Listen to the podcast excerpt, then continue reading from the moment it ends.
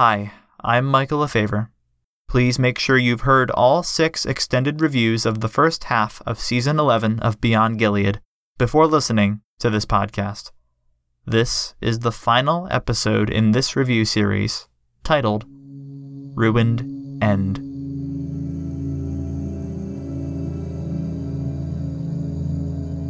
Baseball season's here. Should we overwork ourselves? It's a great idea.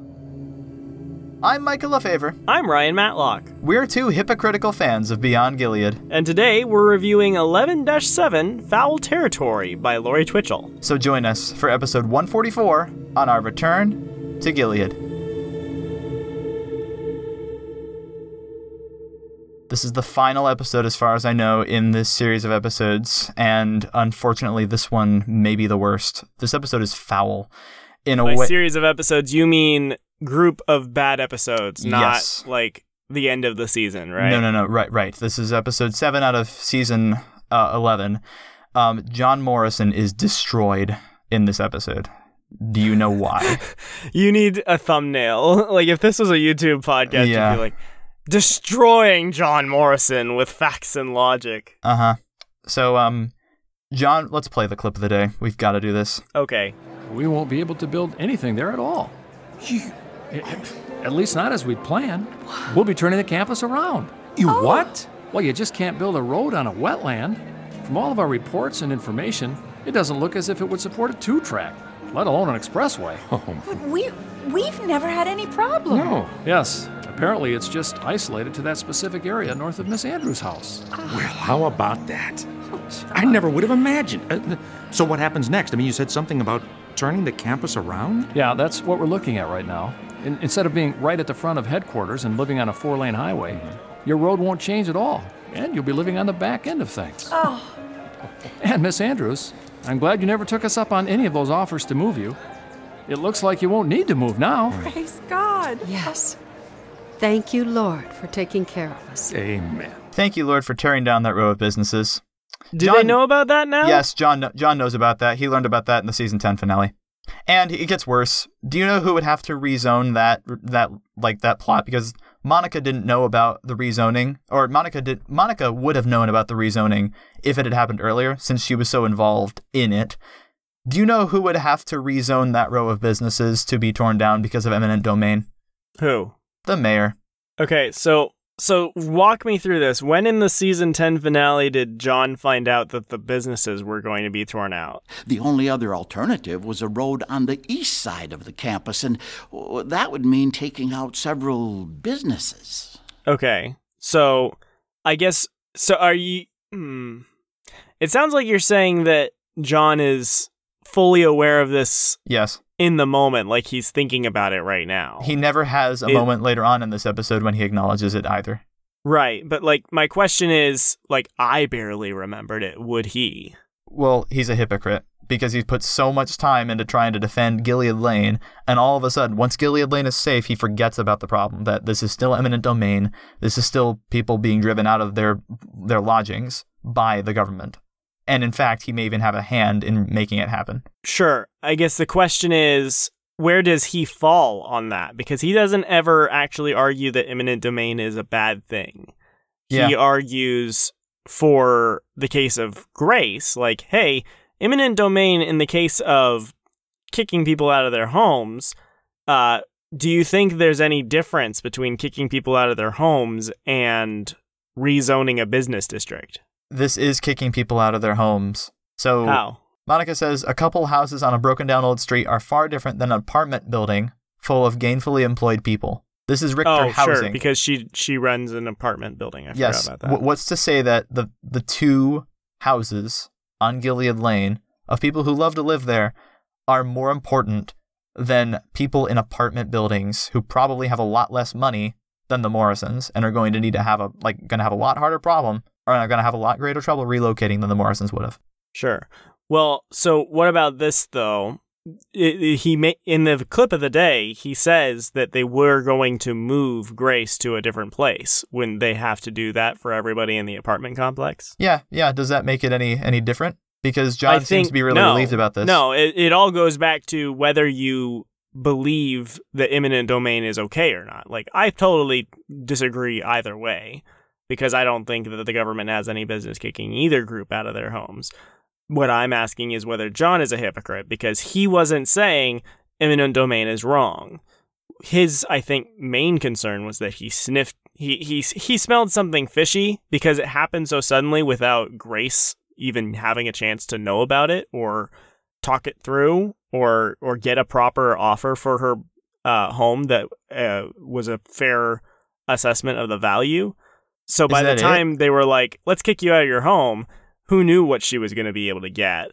And on top of that, her home had significant personal value, and also she's disabled. Yeah. So I, I feel like he would have had the So- same problem regardless of whether it was Sutton or not. Like even if everything went through and he was aware of all the rezoning and all of that and somehow couldn't stop it, I still feel like he would be pushing back in the same way that he is in the season 10 finale. Okay.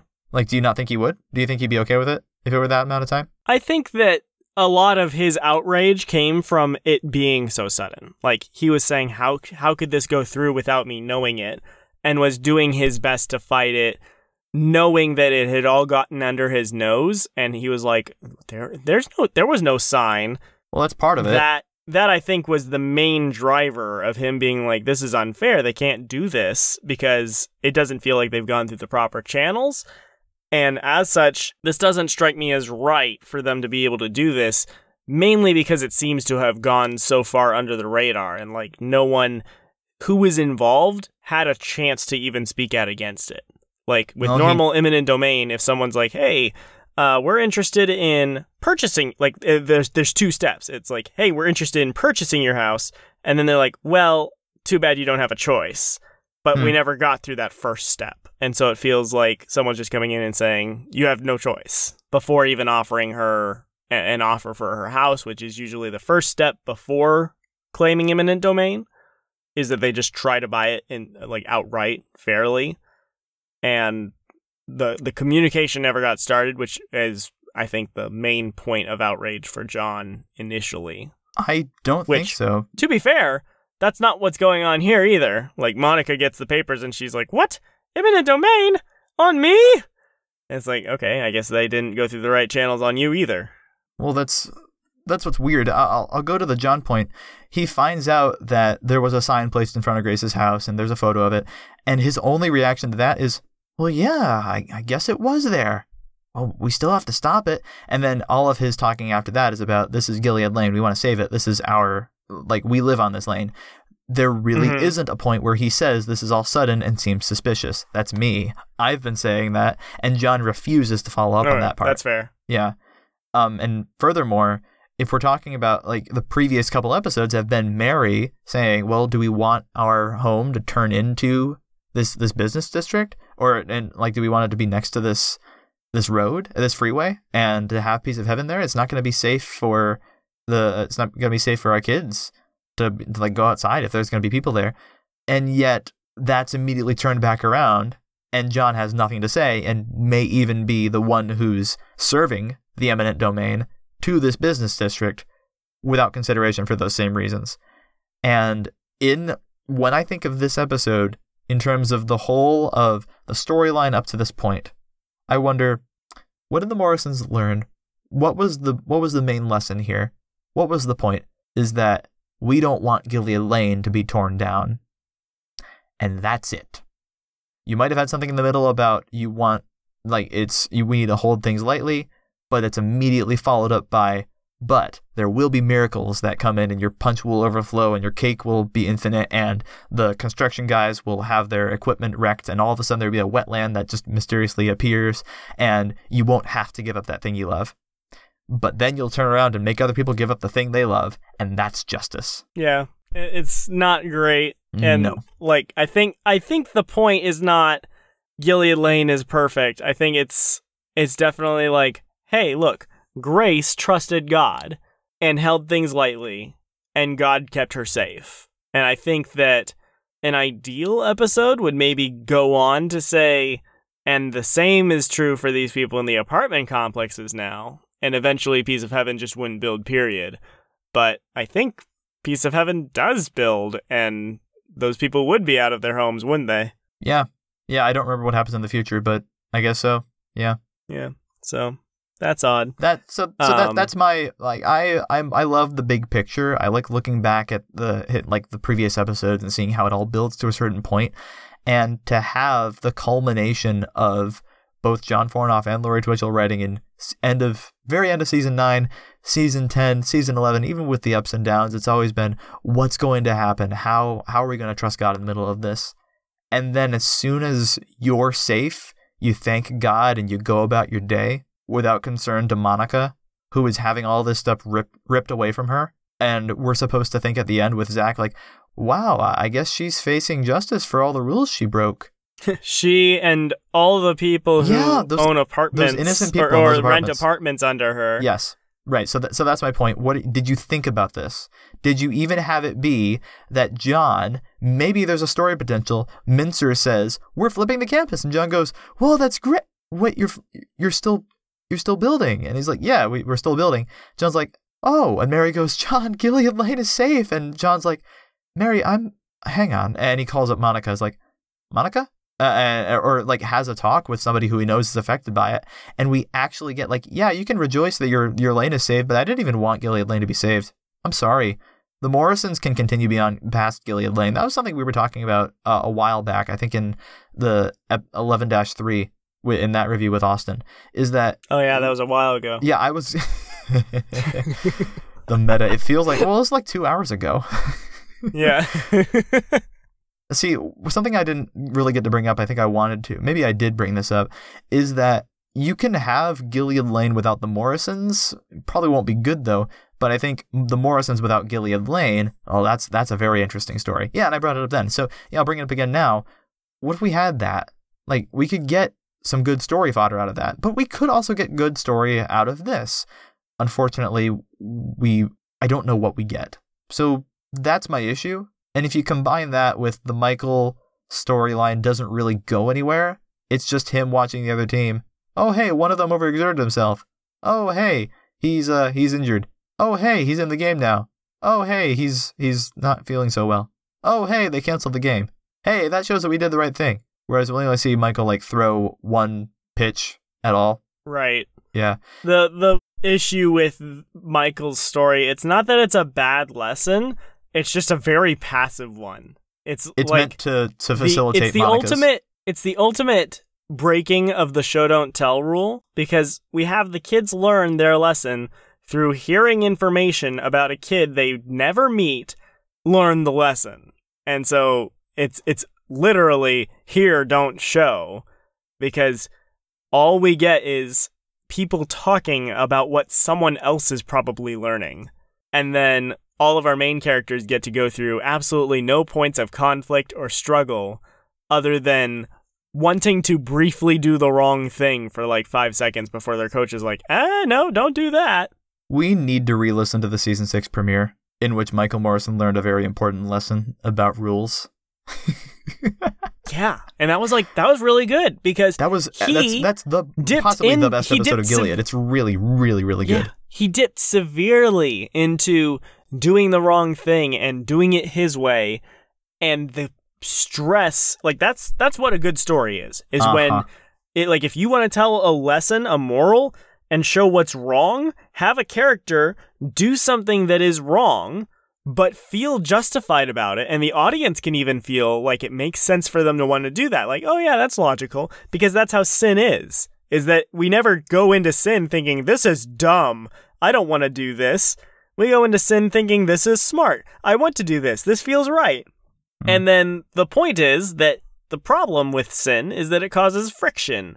I mean, actually, the problem with sin is that it's wrong. It separates from God. but but a, a, a uh, difficulty with sin is that it causes friction. Like sin hurts us, sin hurts the people around us, and we don't like being hurt, and other people don't like being hurt.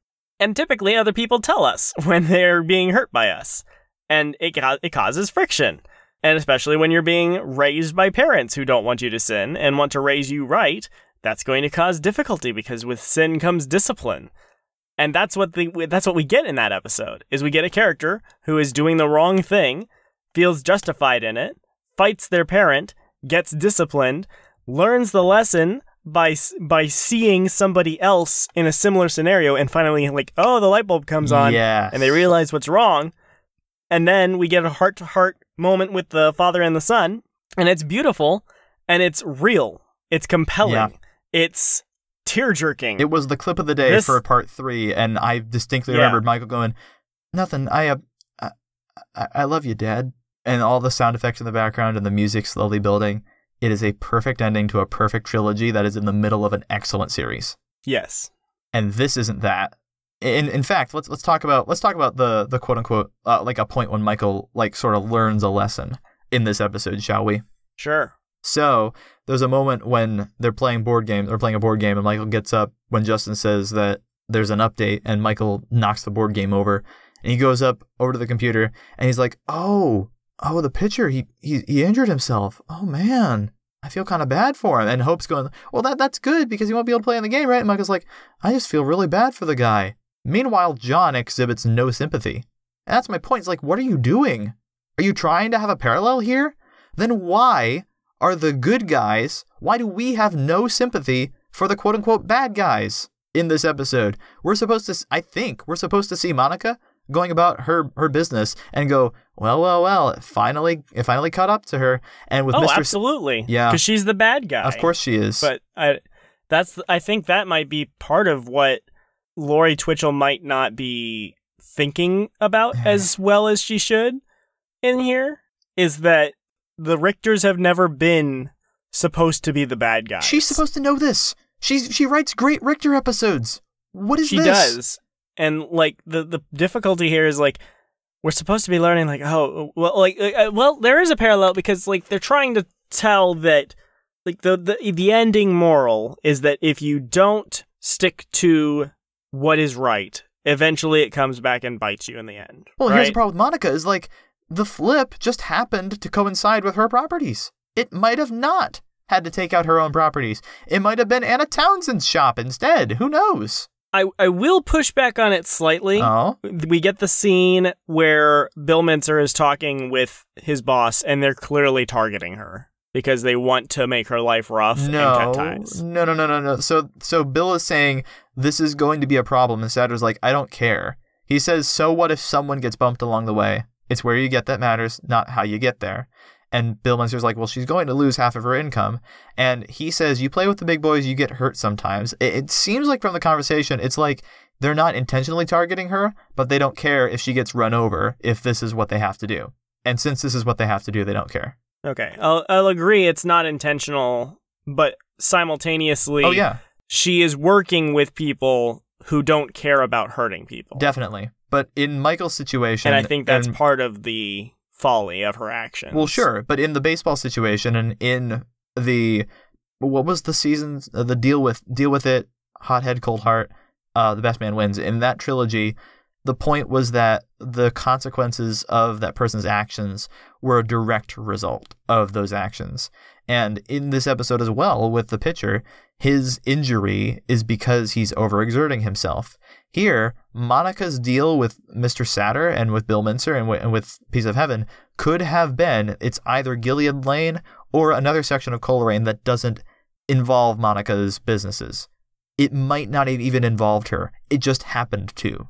Do you see? It's it's Okay, a yeah, I'll agree with that. Okay. I definitely think they could have written this a lot better to where Oh, yes. Monica's cup Monica's comeuppance is a direct result of her actions. yes. And thus we can look at it and easily say, I should never do this uh corporate eps- corporate espionage or uh, was it espionage or was it like I guess In- it was more like insider trading Yeah, or something. something. I was gonna say that, and like she, Yeah. she probably will face consequences for that, and that will be her comeuppance. This peop, I'm not even concerned about Monica. These people who live in these apartments, uh, who, how am I to assume what kind of a home they have set up in those apartments? Like, I want to know what's going on there. Monica losing her business, yeah, that's a that's a problem.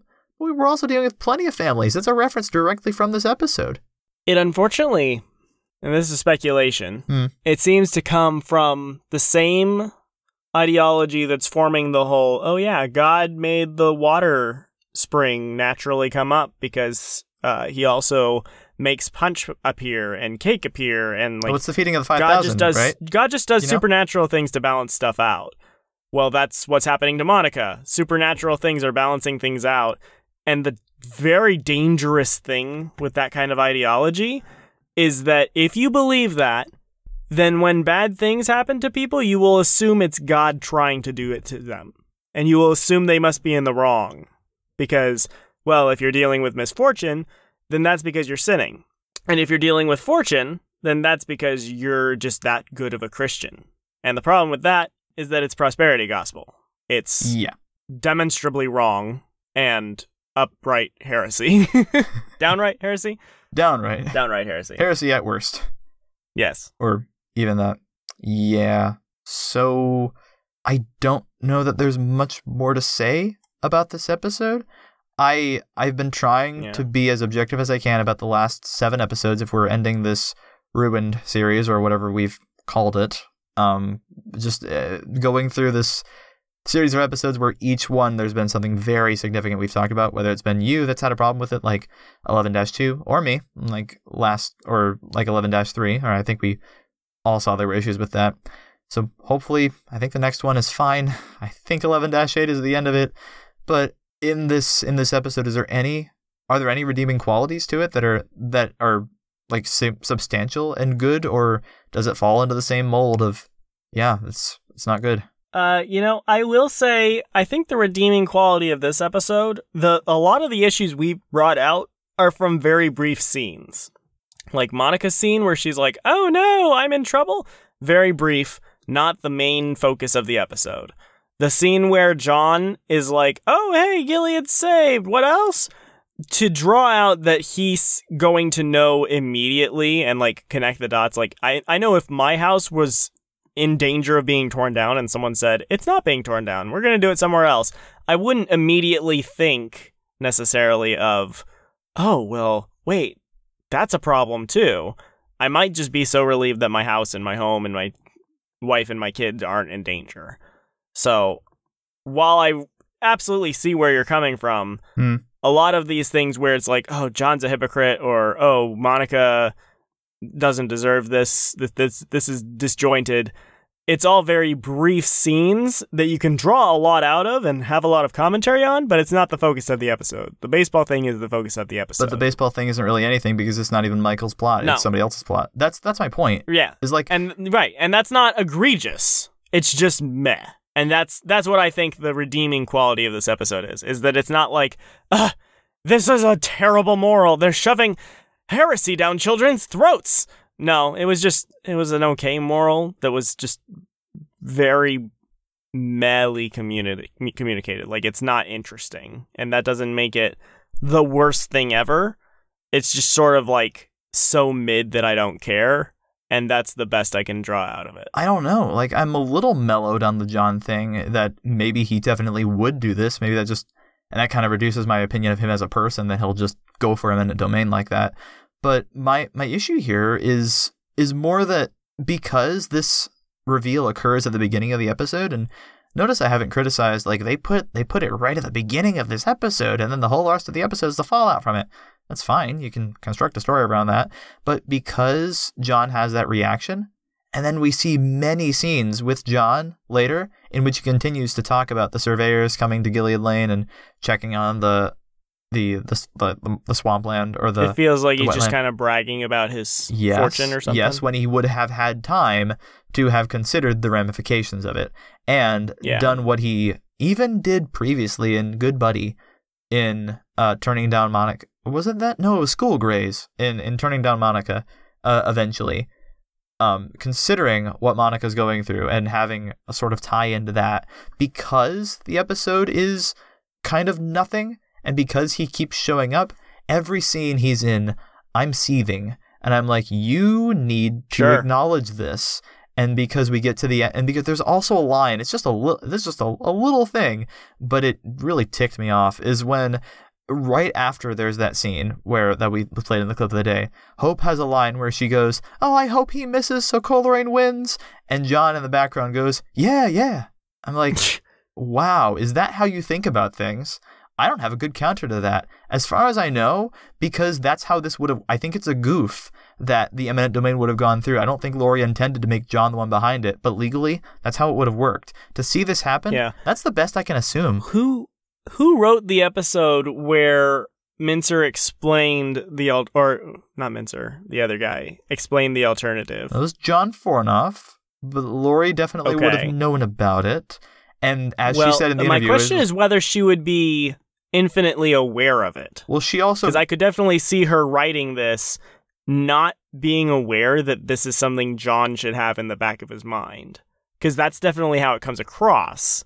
Well, they say in the scene that like John even confirms it in that in the clip of the day. Mincer says, "We're flipping the campus," and then a little while later, John goes, "Wait, wait, so you're you're flipping the campus around?" And Mincer's like, "Yeah, yeah, and Gilead Lane will be safe." So John knows that the campus will be flipped. Does he just think that there's empty space? Well, if there was empty space, why wouldn't they have just done that normally? Because they said that this was the best, most ideal situation. It was the best, most ideal because the other place was a business, not just because it was. no, it was because then they could have the highway. No, the high they they will still be able to have the highway if they flip it, won't they? Just in a different part of they can't build. They can't. They said they can't build the highway through the wetland. No, I'm talking about building the highway somewhere else, but it would have to knock out a bunch of businesses, right? Um. I think that's uh, what I'm saying here. here is I think I think maybe? John I think John knows that flipping flipping the campus naturally means that somebody else is going to have to be forced out by eminent domain. I don't know if I agree with that. I I could reason that even if there like if there was empty space, that doesn't mean that that empty space is the most ideal place for a big old um campus that someone wants to build. You could still build there, but that doesn't mean that it's ideal. Again, I'm going on the assertion that maybe Lori doesn't have this lore in the back of her mind as she's writing John's perspective here. Hmm. Which directly goes again. It directly goes against what she told us she was doing. But uh, but uh, that's well, she most, told us that she worked with um like the group on brainstorming. It was four people, but even if I like if like even with just us brainstorming two With Woodgrove. two separate people on with, with Woodgrove, there's plenty of stuff that I'm sure you could tell me, and I'd be like, oh yeah, I forgot about that. Oh, yeah. There's there's a lot, but this is a pretty significant thing, especially since she highlights it twice in in this one, where John's like, "Oh, so you're flipping the campus? You're flipping the campus?" And then in just like another episode, that basically exact same phrase was used, and um, Reverend Brodsky was like, "Oh, said that." So I'll, I'll put it this way: it makes sense if that is what's going on when she wrote this, that she didn't that she didn't realize that and therefore she wrote John to just be, "Oh, great! Now nobody's going to be in trouble. Now, now they just won't have the highway. Oh, great! That'll be fine." And turns out it's actually a problem. I'm wondering if we'll see that in a future episode where John realizes it and then corrects it, because that'd be great. Sure. And I'm also wondering if it's been in a previous Lori episode where she's acknowledged that John knows that flipping the campus will take out these businesses. Either way, it doesn't work in the true continuity, in the canon, to have John do this, but it's an explanation as to why this happened. So, do would you agree with that? Yeah. And I agree with you as far as starting the episode out talking about all of this. It definitely feels like we were supposed to get more involvement from John. Uh, like whether that involvement was positive or negative doesn't necessarily matter.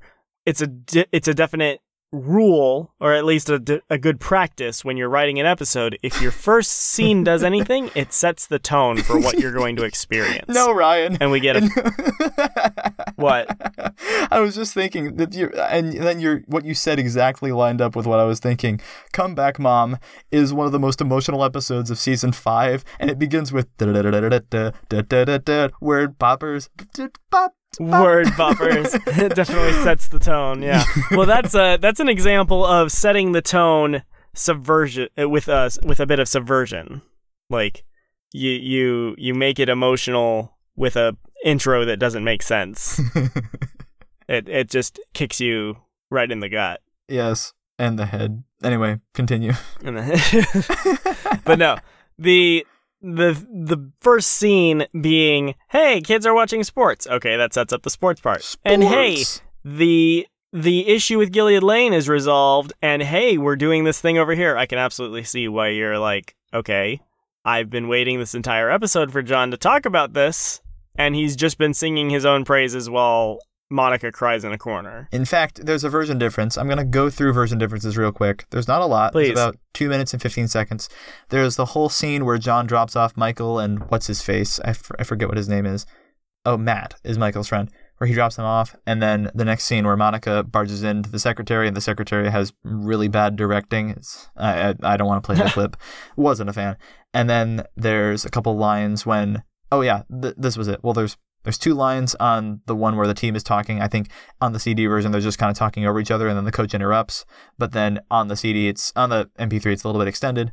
And then the previous scene when John talks about the wetland, he's like it's not something new; it's been there for a while, but it's a bona fide miracle. And then another line that's cut is he's uh, right after talking about who could have known about the about the like the floodgates being opened in the wetland, and then he says another reminder that God is perfect. All that stress we had, he had it covered the whole time. It's like sure for you, but maybe three or four times as many people are going to be displaced by this same thing. God is perfect.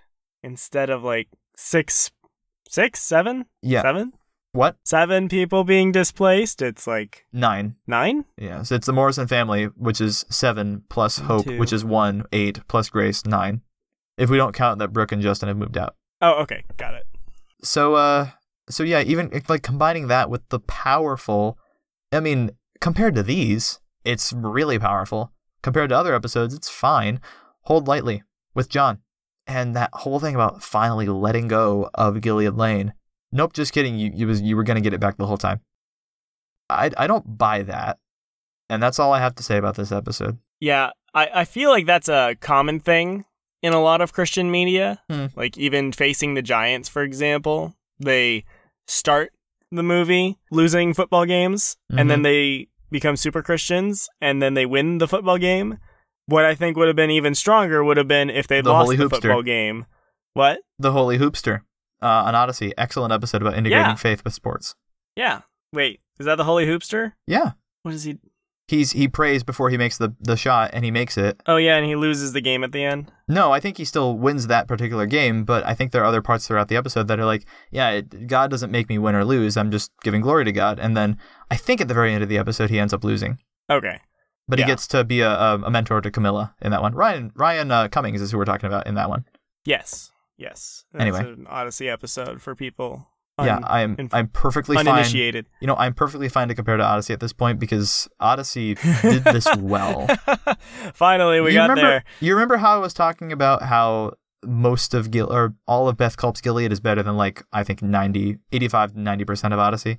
Oh yeah. These past 7 episodes have been worse than 85% or 90% of Odyssey. I don't think there are many more Odyssey episodes that I think are as bad as these. And that's rough. There it There yeah, are, there are yeah, quite a few Odyssey episodes that aren't that. great, but there's most of the time Odyssey has a baseline quality of at least like a four out of ten. These episodes are all three and below for me, with some of them being one, possibly zero. Sure. And yeah, that's that's hard. I I wish that weren't the case. And Yeah. I I I hope there are episodes. There's an episode coming up next season that I remember really fondly, and I hope it stands up. And there are also episodes coming up that I know will not stand up and will also be threes. And this is not something that I want. As much as it's been fun No. to, it, it has sort of been fun to go back through and have this this editing period of having these episodes and releasing them all in this this one little chunk. But it didn't have to be this way you hear how fondly we talk about old Gilead and about season six and, and reminiscing to that, even to Odyssey, and how we bring out all these little bits and pieces here and there, and how refreshing it was to have Austin on. But then how I was kind of like, well, if I'm gonna be, if I'm gonna have integrity and talk about how I, like, I hold these standards and I need to apply them fairly, that's why we went so long in talking about the humor last episode because it's Yeah. what it's what we do. So in the future, this will be our standard. Even if we don't go as long as we've talked here, even if there aren't extended episodes, going back to the very first episode in this little mini series, Let Them Eat Cake, in the our talk about objective criticism. Objective criticism should inspire, it should encourage, And if you haven't been encouraged by this, well, I can't please everyone. I can't encourage everyone. But I know that a lot of people are going to walk away from this thinking we really need to hold everything we do creatively to a high standard because good audio drama, good storytelling is always worth it. And one redeeming note is that if you've heard our interview with Lori by this point, I Yes. assume they probably have. Yeah. Um, she holds to that same standard. She she holds does. Christian writing. She doesn't think that it should be lame or boring or basic or mid. She thinks that it should be held to a high standard because, like, if we're Christians, we should be the best at making stories. And when we review these and we say some pretty critical things of them, it's not because we hate Lori, and it's not because we think that she's not capable of writing a good story. We are just objectively applying certain standards to these episodes and saying, I don't know if they made the mark. And I think that's something that she would agree with us doing because she she wants to have her writing Yeah. be up to up to not even just up to par, up to Birdie or whatever. yeah, in, in fact, like we we uh, we did that with Beth Culp, and we went to her and we were like, we have Yeah. these specific questions, and I tried to work into Lori's discussion some of the more, uh, I guess, off-putting parts, but I, and I didn't go as far because I was like, I don't know if she'd want to get into into that that deep on it, and uh, listeners to our podcast will know that we historically tried that by bringing the writer on for a review, and it didn't go that well, partly because of the personality of that writer, and partly because we were kind of new to that whole thing. And in the future, in the future, we'd like to. I personally, I'd like to do that again. I'd like to have a, a good writer who comes on and talks about his writing, his or her writing, and is able to explain, like, yeah, yeah, and, and go back and forth and debate and say, I acknowledge maybe that wasn't the gr- the best thing for me to write, uh, but I will stand by that one. Those are all things we want to do, and yeah. and yeah, I'm glad that Lori espouses that standard and isn't one who's just like it. It can like I know that she didn't have that standard when she was writing these episodes, so that's encouraging. And I hope that when it comes right down to it, that the people listening to this, that there are some future creatives in the audience, because I mean, why else would you you be listening to us? I'm sure you're all very creative people. Uh, I, hope, we don't that have sheep. in listening to us, you don't take it as this point of massive criticism that is just there for criticism. Because I've been on podcasts, and I when I was less mature, that was the goal that I went into reviewing things with was to just criticize them. Like, oh yeah, I didn't like this. This wasn't very funny. Back when you gave Legacy a one out of ten. I stand by that.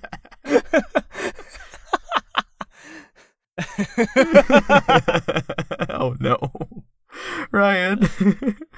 No, they they danced on Tom Riley's grave.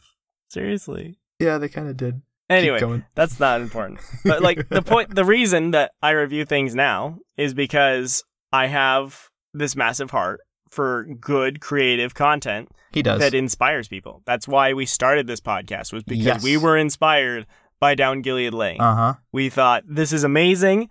This is what good audio sounds like, and we wanted to sing its praises. And we did. But we also wanted to be able to point out the places where it could have been just a little bit better. And here we're seeing pla- some places where it could be a lot better. And the point of that that you should take away from this is not, wow, Beyond Gilead is the worst. What you should take away from it is these ways of writing are not good. Don't do this.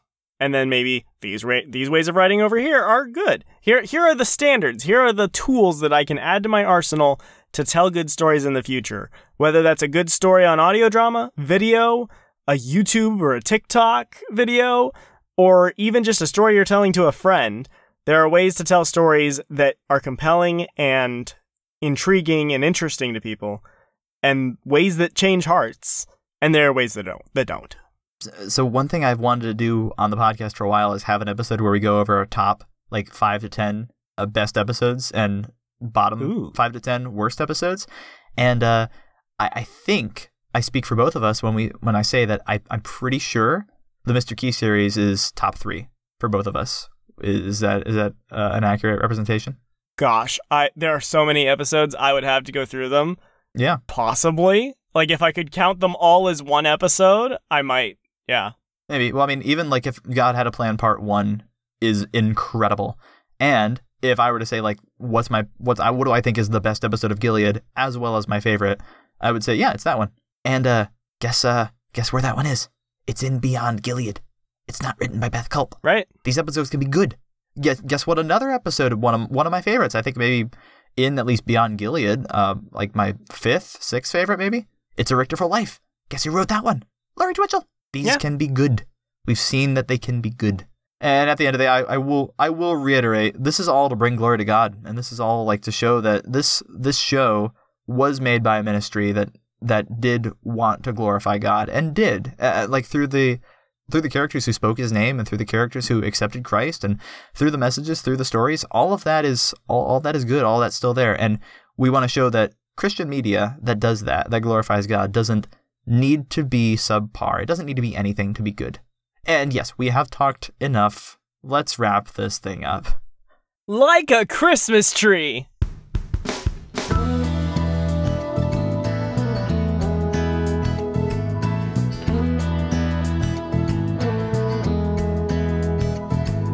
You want to join us in our quest to right make audio good again, go to returntogilead.com. You can do that. Here's a challenge for you.